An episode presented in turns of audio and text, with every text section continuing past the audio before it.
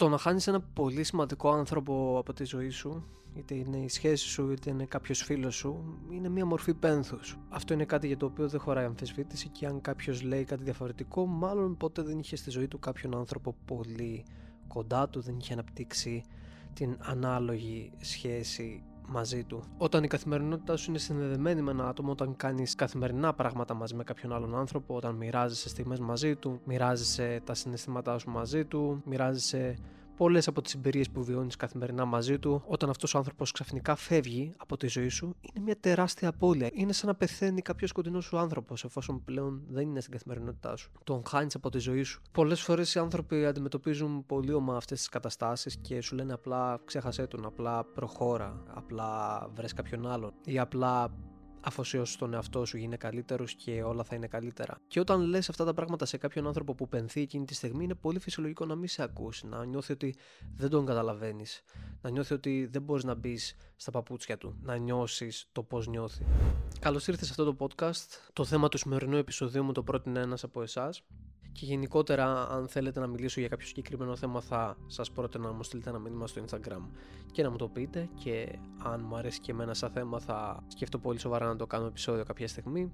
Σήμερα λοιπόν θα μιλήσω για το πώς είναι να χάνεις κάποιον άνθρωπο από τη ζωή σου και δεν εννοώ με το θάνατο, εννοώ απλά να χωρίσεις με κάποιον άνθρωπο, με κάποια σχέση ή απλά να σταματήσεις να είσαι φίλος με κάποιον άνθρωπο και ίσως φύγεις γνωρίζοντας πλέον που πρέπει να εστιάσεις και τι πρέπει να κάνεις. Όπως είπα στην αρχή το να χάνεις από τη ζωή σου ένα φίλο ή μια σχέση είναι μια μορφή πένθους και είναι πολύ φυσιολογικό και πολύ λογικό να βιώσεις στο έπακρο αυτή την απώλεια με όλα τα αρνητικά συναισθήματα που περιλαμβάνει αυτή η απώλεια. Είναι πολύ φυσιολογικό να νιώθεις θλίψη, πολύ φυσιολογικό να νιώθεις πόνο, πολύ φυσιολογικό να νιώθεις φόβο για το μέλλον, πολύ φυσιολογικό να νιώθεις τύψεις για πράγματα που ίσως να μπορούσες να κάνεις διαφορετικά.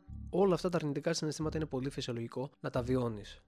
Τώρα, Ποιες είναι οι συνθήκες αυτές που δεν θα σου επιτρέψουν να ξεπεράσεις ποτέ αυτή την απώλεια; Το πώς ήταν διαμορφωμένη η καθημερινότητά σου όταν είχες αυτόν τον άνθρωπο στη ζωή σου και το πώς θα συνεχίσει να είναι η καθημερινότητά σου αφού τον χάσεις, παίζει τεράστιο ρόλο για το πότε και για το αν εν τέλει θα καταφέρεις να συνεχίσεις τη ζωή σου και να προχωρήσεις. Να βρεις άλλα άτομα εξίσου σημαντικά στο μέλλον ή αν καν θα καταφέρεις να ζεις μόνος σου ευχάριστα χωρίς να νιώθεις μόνος, γεμάτος απελπισία. Αν η καθημερινότητά σου όσο είχες αυτόν τον άνθρωπο στη ζωή σου ήταν στηριγμένη 100% πάνω του, αν κάθε δραστηριότητα που έκανες μέσα στη μέρα βασιζόταν στη δική του συμμετοχή ή όχι, στη δική του έγκριση ή όχι, είναι πάρα πολύ δύσκολο να συνεχίσεις τη ζωή σου αφότου φύγει αυτός ο άνθρωπος από τη ζωή σου. Αν η ζωή σου ήταν βασισμένη εξ ολοκλήρου πάνω του, το αν θα βγείτε, το πότε θα βγείτε, το πού θα πάτε, το τι θα κάνετε, το τι θα δείτε στο Netflix, το τι θα φάτε, αν όλη σου η καθημερινότητα είχε να κάνει με εκείνον ή με εκείνη, αυτό σημαίνει ότι το άτομο αυτό ήταν στη ζωή σου όπως είναι το τσιγάρο για κάποιον καπνιστή. Ένας καπνιστής σηκώνεται το πρωί, θα πιει καφέ και θα κάνει τσιγάρο. Είχε συνδέσει υποσυνείδητα τη συνήθεια του καφέ με τη συνήθεια του τσιγάρου. Όταν θα πάει στη δουλειά, θα κάνει ένα διάλειμμα για τσιγάρο. Όταν θα οδηγάει στο αμάξι, θα καπνίζει ταυτόχρονα. Θα γυρίσει στο σπίτι, θα μαγειρέψει και μετά το φαγητό θα κάνει τσιγάρο. Όταν θα πιει την πύρα του, θα κάνει τσιγάρο. Όταν θα βγει έξω με τους φίλους του, θα καπνίσει. Έχει συνδέσει όλη του την καθημερινότητα, όλες τις καθημερινές διεργασίες που κάνει με το τσιγάρο. Και κυρίως γι' αυτό το λόγο οι καπνιστές εθίζονται τόσο πολύ στο τσιγάρο. Δεν εθίζονται τόσο πολύ εξαιτίας των εθιστικών ουσιών που περιέχει το τσιγάρο, όσο λόγω του ότι έχουν συνδέσει το τσιγάρο με όλη του την καθημερινότητα. Και αν ο άνθρωπος που μόλις έχασες έπαιζε τεράστιο ρόλο και συμμετείχε σε όλες σου τις καθημερινές συμπεριφορές, ουσιαστικά είσαι θυσμένος σε αυτόν. Και ξαφνικά φεύγει αυτός ο άνθρωπος από τη ζωή σου και σου είναι πάρα πολύ δύσκολο να συνεχίσεις. Σου φαίνεται ότι όλη σου η καθημερινότητα, όλη σου η ζωή έχει γίνει άνω κάτω. Έχεις χάσει την ταυτότητά σου. Δεν ξέρεις πια τι να κάνεις. Νιώθεις κενός σε οτιδήποτε κάνεις. Τίποτα πλέον δεν έχει νόημα γιατί έχεις χάσει κάτι πάρα πολύ σημαντικό που συνόδευε οτιδήποτε έκανες καθημερινά. Αν λοιπόν αυτή ήταν η καθημερινότητά σου, είναι πάρα πολύ δύσκολο να συνεχίσεις, είναι πάρα πολύ δύσκολο να προχωρήσεις. Και για να προχωρήσεις, για να συνεχίσεις, πρέπει αυτή η καθημερινότητα να αλλάξει και πρέπει αυτά που κάνεις καθημερινά να αλλάξουν. Ποια είναι η ζωή σου, τι κάνεις καθημερινά, έχεις πράγματα τα οποία να σε πορώνουν, έχεις πράγματα τα οποία να σε εξητάρουν, έχεις στη ζωή σου πράγματα, όνειρα, στόχους, δραστηριότητες που αφορούν εσένα, που θα τις έκανες ακόμα και μόνος σου ευχάριστα, που θα ήθελες να τις κάνεις όσο τίποτα άλλο χωρίς αυτό να σημαίνει ότι θα έπρεπε να τις κάνεις με κάποιον άλλον. Αν ναι, είναι πολύ πιο εύκολο να συνεχίσεις. Αν ναι, είναι πολύ πιο εύκολο να σταθείς στα πόδια σου.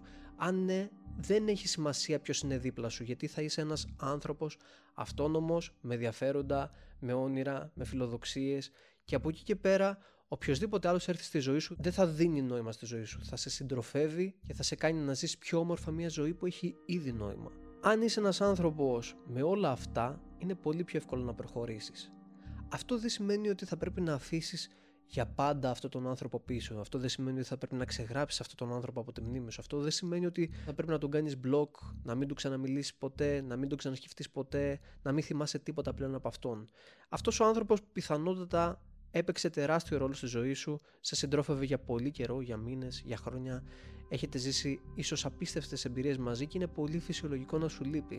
Και είναι πολύ φυσιολογικό να νοσταλγείς και να θυμάσαι πολλές φορές με δάκρυα στα μάτια πράγματα που είχατε περάσει μαζί. Και είναι πολύ φυσιολογικό αυτό το πράγμα. Μπορείς να κρατήσεις αυτόν τον άνθρωπο σαν μια καλή ανάμνηση, να θυμάσαι όλα όσα σου πρόσφερε, όλα όσα σου δίδαξε, όλα όσα περάσατε μαζί, το πώς εξελιχθήκατε και οι δύο μαζί σαν άνθρωποι και από εκεί και πέρα να συνεχίσεις τη ζωή σου ως ένα αυτόνομο on που έχει προσωπικότητα, που έχει ενδιαφέροντα, που έχει φιλοδοξίες, που θέλει να πετύχει πράγματα, που ανεξάρτητα από το ποιος βρίσκεται δίπλα του, εκείνος μπορεί να σταθεί στα πόδια του και να συνεχίσει παλεύοντας, ζώντας, απολαμβάνοντας αυτή τη ζωή και μόνος του.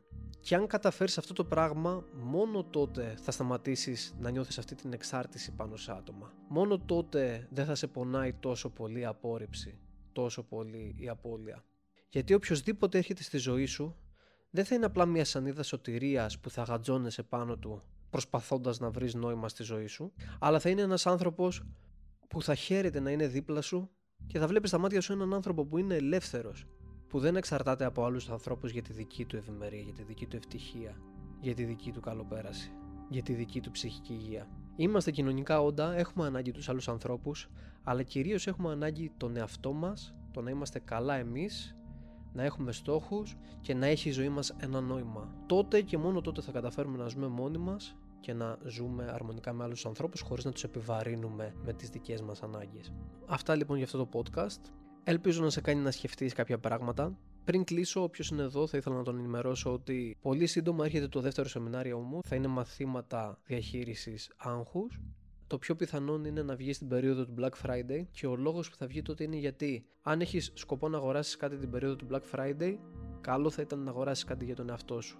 Πολλές φορές οι άνθρωποι με το που έρθει το Black Friday σκέφτονται τι θα αγοράσω τώρα; Ίσως φέτος να αγοράσεις κάτι που μπορεί να σε βοηθήσει να κατανοήσεις τι είναι το άγχος, να το αναγνωρίσεις στον εαυτό σου, να αρχίσεις να το διερευνείς, να το αποδέχεσαι και να μάθεις πολύ όμορφες ασκήσεις και εργαλεία για να το καταπολεμείς σε πραγματικό χρόνο και μακροπρόθεσμα να γίνεις ένας άνθρωπος που μπορεί να ελέγχει πιο εύκολα το μυαλό και το σώμα του.